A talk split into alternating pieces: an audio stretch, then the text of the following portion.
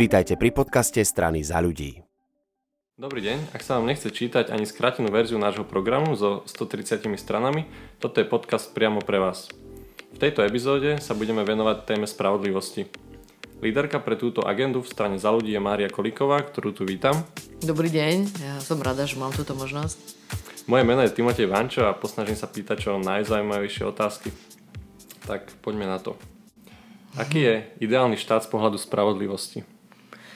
Ideálny štát z pohľadu spravodlivosti je podľa mňa ten, kedy ľudia vôbec neriešia, uh, čo je ideálne z pohľadu spravodlivosti, ale uh, cítia sa jednoducho šťastne a bezpečne ak majú nejaký problém, nevedia ho vyriešiť inak, idú na súd, súd rozhodne a oni veria tomu, že toto je spravodlivé rozhodnutie.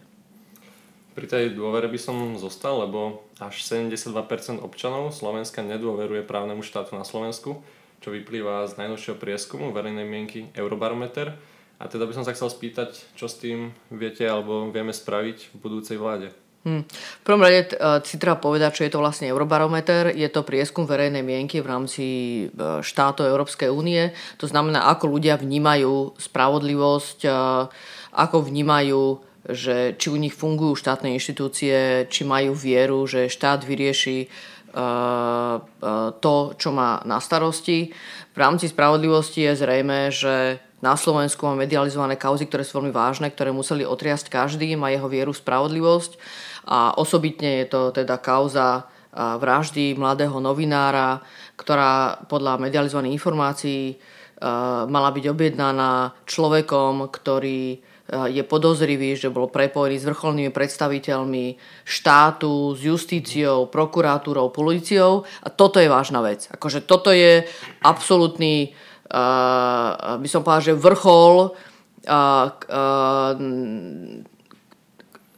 alebo vážnosť, ktorá musela tou dôverou v justíciu jednoducho otriasť. Čo môžeme urobiť? V prvom rade je potrebné vyšetriť, kto naozaj je pachateľom, kto je sprostredkovateľom, kto je objednávateľom a týchto ľudí odsúdiť. Takže je dôležité, že sledujeme spoločne tento proces a, a je dôležité, aby pachatelia boli odsudení. Nejakým spôsobom to samozrejme e, nenapraví újmu blízkym, ktorá je obrovská, a, ale toto je dôležité pre dôveru v právny štát. A, ďalej veľké bremeno je na politikoch.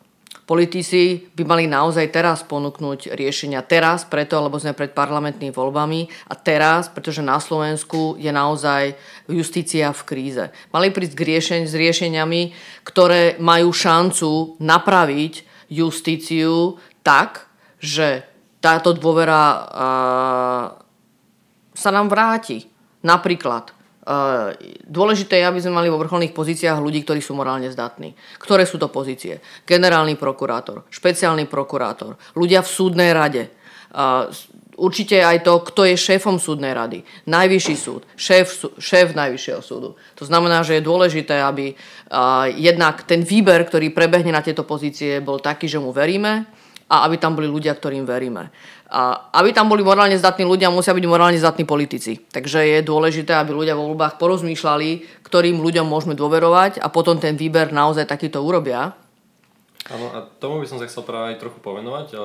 Moja ďalšia otázka smerovala práve k tomu, že vlastne v roku 2020 sa bude vyberať nový generálny prokurátor a je možné nejakou úpravou zákonov alebo nejakým spôsobom pomôcť tomu, aby bol vybratý nejaký lepší generálny prokurátor, ako bol napríklad e, pán Trnka, ktorý bol práve dnes zatknutý? Hmm. Dôležité, aby celé výberové konanie bolo verejné, tak ako to bolo pri ústavných súdcoch, to znamená verejné vypočutia sú dôležité. Je dôležité určite, aby, bolo by to dobré, aby tam bol priamy prenos, aby to ľudia mohli priamo sledovať je dôležité, aby sme rozšírili aj subjekty, ktoré môžu navrhovať e, takúto osobu za generálneho prokurátora. A že si povedzme, že generálny prokurátor nie je jediný ako vrcholný predstaviteľ prokuratúry, na ktorého treba mať posvietené. Ešte je to určite aj šéf špeciálnej prokuratúry, čo je dnes Kováčik. Takže to, e, toto treba mať v merku. A e, takže je to jednak e, verejné výberko, rozšíriť ľudí, ktorí môžu navrhovať a subjekty, ktoré môžu navrhovať e, tieto osoby. A rovnako treba sa zamerať na to, čo treba predložiť a čo treba preukázať, ak sa chcem ukáza, uka, e, uchádzať o takúto pozíciu. Hej. Za posledné obdobie sme vlastne teda aj zistili, ako boli sudcovia a prokurátori prepojení s mafiou a až s politikou. Vieme, že to nie je vlastne správne a nemalo by sa to určite diať. A aké zákony teda alebo zmeny vieme spraviť v budúcnosti po voľbách, aby sa toto už nikdy nezopakovalo, aby ľudia naozaj verili, že sudcovia alebo prokurátori sú naozaj nezávislí? Dôležité je v rámci justícii urobiť reformu, ktorá bude dôsledná a ktorá súvisí aj s s roztrhnutím tých prepojených väzeb, ktoré sú tam. To znamená, ja uh, uh, predkladám, predkladáme v strane za ľudí jedno z opatrení, čo je reorganizácia súdnej mapy, ale ktorá v sebe obnáša aj do budúcna nové, nové obvody pre súdy, špecializáciu súdcov, to znamená, aby sme mali rýchle rozhodnutia a, kvalitné rozhodnutia, ale znamená to aj to, že tam budeme mať potom nové obvody, budeme riešiť aj predsedov a, musíme na novo proste a, určiť vedenie týchto súdov tak, aby sme v nich mali dôveru. A ako tomu zabrať do budúcna? No, dôležité je, aby sme mali politikov takých, ktorí nepripustia, aby vrcholné pozície v štáte mali v rukách ľudia, ktorí nie sú na to morálne vhodní, respektíve nevhodní, respektíve aby tam neboli aby tam neboli paduši, hej? Tam treba mať proste ľudí, ktorí sú čestní. Toto je dôležité. Nečestný človek zvolí nečestného človeka, takže my potrebujeme mať čestných politikov, aby sme mali čestných ľudí vo vrcholných pozíciách štátu. Sam, samozrejme súhlasím. Povedujeme sa trochu inej téme a to sú vlastne súdne spory, pri ktorých sa rodičia možno naťahujú o jedno dieťa a ten spor trvá aj roky. A aké kroky teda navrhujeme k zlepšeniu takýchto situácií, keď to dieťa môže byť aj citovo až nejak e, vydierané alebo je proste v ťaž, ťažkej situácii a je takýto problém. Ako to chceme riešiť? E, dieťa musí byť centrom pozornosti e, reforiem, ktoré prebehnú v justícii. My máme v programe vytvorenie rodinných súdov. Momentálne už prebieha projekt, ktorý je zameraný na rodinné súdy.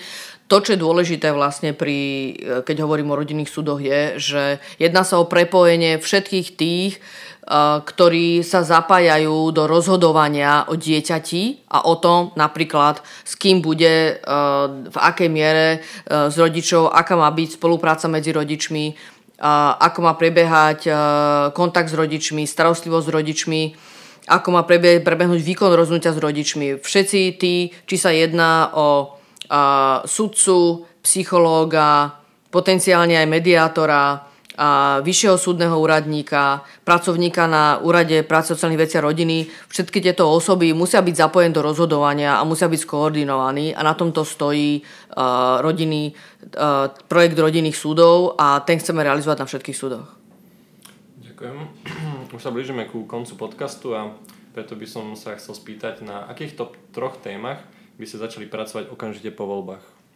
Určite okamžite treba zreformovať súdnu radu, treba tam dostať vo väčšej miere ľudí, ktorí sú mimo sudcov. Prokurátorská rada rovnako, o sudcoch prokurátoroch musia rozhodovať ľudia, ktorí sú nesudcovia neprokurátori. Treba následne uvažovať o reforme Najvyššieho správneho súdu. Osobitne, e, to znamená zriadiť ho, pre vyhodenie zodpovednosti. A uh, generálny prokurátor, špeciálny prokurátor, ako som spomínala, tak je potrebné, aby sme nastavili jeho výber. A potom už sú tu ďalšie témy, ktoré súvisia s časovými rámcami, ktoré súvisia s ochranou obetí, um, opatrovnícka reforma pre seniorov, handicapovaných a to už sú ďalšie v poradí. A poslednú otázku by som chcel venovať takému odkazu, možno našim aj potenciálnym voličom aká je vlastne, čo by si mali zapamätať naši voliči, alebo aj kdokoľvek, kto počúva tento podcast k téme spravodlivosti, čo prezentuje strana za ľudí v jej programe. Čo je to taká nejaká hlavná myšlienka, ktorá, ktorú by ste od, tak odprezentovali v krátkosti za 20 sekúnd. Justícia si pýta zmenu. My sme pripravení ju spraviť. Neobracejme sa na politikov, ktorí vám ponúkajú radikálne riešenia, ktoré majú často vymysleného nepriateľa e, v menšinách. A všimajte si, aký je program k spravodlivosti. My ponúkame reálne možnosť zmeny. Ponúkame vám zmenu, ktorá by mala zabezpečiť, že spravodlivosť tu bude pre každého. Ďakujem veľmi pekne, to bola Mária Kolíková, expertka e, zo strany za ľudí na tému spravodlivosti. Ďakujem pekne aj ja. Hlavu hore Slovensko.